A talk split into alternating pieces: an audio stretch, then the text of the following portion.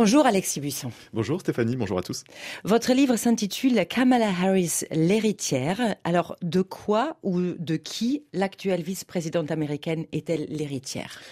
De, plusieurs choses, je dirais. Déjà de Joe Biden, de l'administration Biden, dont elle fait partie. Hein. Euh, elle est, euh, en tant que vice-présidente, la personne qui fait partie des gens qui portent les politiques développées par le gouvernement, mais aussi l'héritière euh, du Parti démocrate, puisque c'est l'une des figures majeures de ce parti de la gauche américaine. Et puis j'ai envie de dire aussi peut-être l'héritière d'une certaine Amérique, une Amérique d'aujourd'hui en quelque sorte, une Amérique qui est en train de s'affirmer, d'émerger, une Amérique multiraciale, euh, une Amérique euh, métissée, euh, une Amérique féminine aussi, hein, puisqu'on sait que les, femmes américaines prennent de plus en plus d'importance dans les domaines économiques, mais aussi politiques. Donc Kamala Harris, elle est l'héritière finalement un peu de, de tout ça. Et l'héritière aussi, en fait, de la lutte pour les droits civiques Oui, tout à fait. C'est quelqu'un qui est né dans les années 60 période de bouleversement, euh, période effectivement euh, du mouvement des droits civiques hein, aux États-Unis. Ses parents eux-mêmes ont été très imprégnés par euh, le combat pour l'égalité raciale. Et deux immigrés, les deux parents. Oui, tout la... ouais, le père de Jamaïque et la, et la mère d'Inde. Et en fait, quand ils arrivent aux États-Unis pour leurs études dans les années 60, ils vont s'impliquer dans le mouvement des droits civiques qui bat son plein à l'époque aux États-Unis.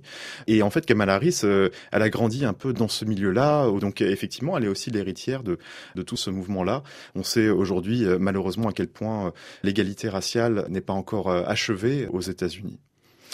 Quand Joe Biden est élu euh, en 2020, les observateurs euh, sont presque unanimes. Alexis, en 2024, disait-il, Kamala Harris sera mm. euh, la candidate du Parti démocrate à l'élection présidentielle. Et vous aussi, vous écrivez, elle serait alors naturellement dauphine du président sortant.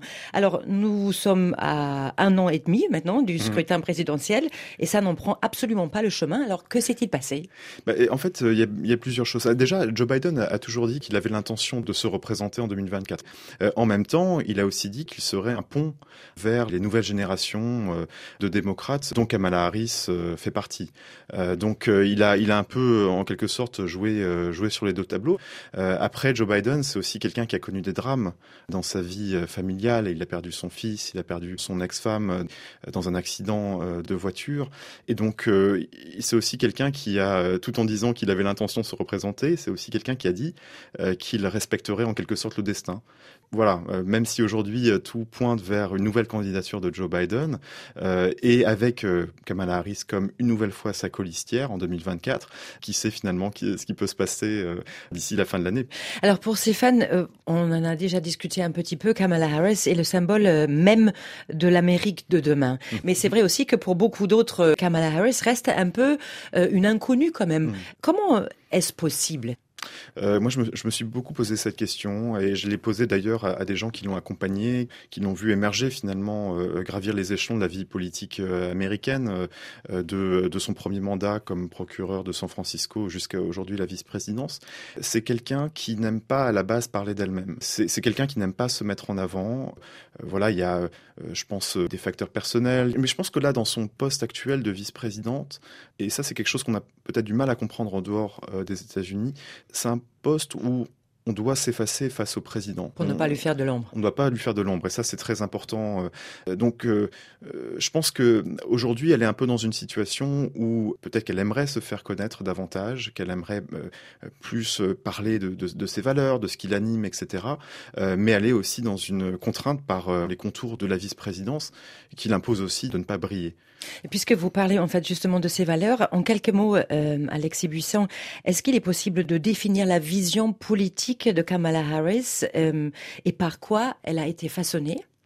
D'un point de vue politique, c'est une centriste, modérée, dans la ligne de Joe Biden. Ces dernières années, comme le reste du Parti démocrate, on l'a vu euh, aller plutôt vers la gauche du parti, donc euh, se positionner euh, par exemple en faveur de la légalisation du cannabis ou prendre des positions sur le climat qui sont extrêmement progressistes ou ambitieuses.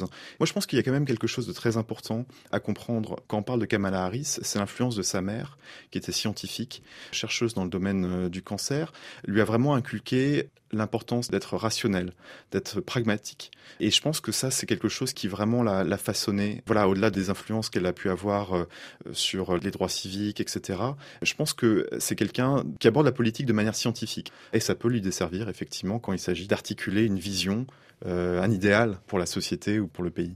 Ce qui m'a frappé en lisant votre livre, euh, Alexis Buisson, c'est le fait que Kamala Harris semble avoir un incroyable talent pour créer des réseaux et ces mm -hmm. Deviennent ensuite des coalitions et ceci tout au long de sa vie.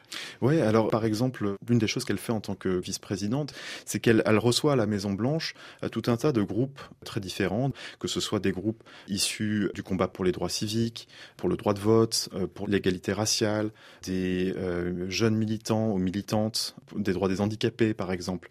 Et en fait, elle, les, rassemble tous ces gens autour, autour d'une table pour essayer de trouver des intérêts entre ces différents groupes et mener des combats communs contre euh, bah, l'extrémisme hein, qu'on voit aujourd'hui du côté euh, du, du, Parti républicain.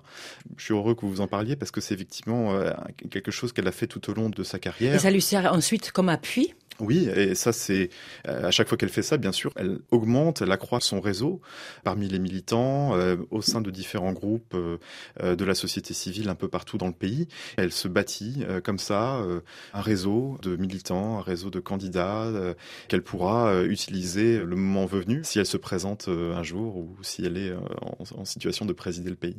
Pour votre livre, vous avez rencontré et parlé avec un grand nombre de ses proches, hein, à Kamala mm -hmm. Harris, et à les écouter et à vous lire la la vie de Kamala Harris ressemble un peu à une histoire parfaite d'une héroïne américaine euh, nouvelle génération. Mais cette héroïne a forcément des failles. Oui, alors il y a des failles qu'on peut lui imputer, effectivement, et puis il y a, des obstacles qu'elle aura à franchir euh, elle-même et qui ne sont pas du tout de son fait. Euh, si effectivement elle est candidate ou euh, qu'elle est en position de succéder à Joe Biden, on sait qu'aux États-Unis, être une femme et de fortiori une femme de couleur, une femme racisée, ce sont des barrières énormes pour arriver à la fonction suprême. Aussi, elle a une faille au niveau idéologique, euh, c'est on a un peu du mal à comprendre euh, quelle est sa vision en fait pour la société américaine.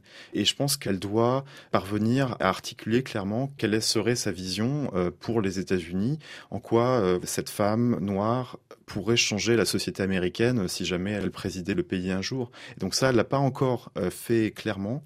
En tout cas, après avoir lu votre livre, si je devais formuler un trait de caractère de Kamala Harris, euh, je dirais détermination. Et oui. vous? Oui, tout à fait. Détermination. Euh, moi, je dirais qu'elle est très médiculeuse aussi. Il y a aussi un mot que je pense lui va assez bien, euh, sous-estimé. Depuis sa première élection euh, au début des années 2000, personne vraiment euh, pensait qu'elle pourrait remporter cette élection. Et puis elle a, euh, à travers son réseau, à travers bah, son énergie aussi personnelle, elle est parvenue à, à, remporter cette élection et ça a été le, bah, voilà, le marchepied vers d'autres fonctions et qui l'ont menée aujourd'hui jusqu'à la vice-présidence. Donc, quel sera le destin de Kamala Harris? C'est impossible de dire. Peut-être qu'elle sera jamais présidente, mais en tout cas, à mon avis, ça serait une erreur de dire qu'elle ne le sera jamais et de la sous-estimer. Alexis Buisson, je rappelle le titre de votre livre Kamala Harris, l'héritière, publié aux éditions L'Archipel. Merci beaucoup à vous d'être venu nous en parler. Merci Stéphanie.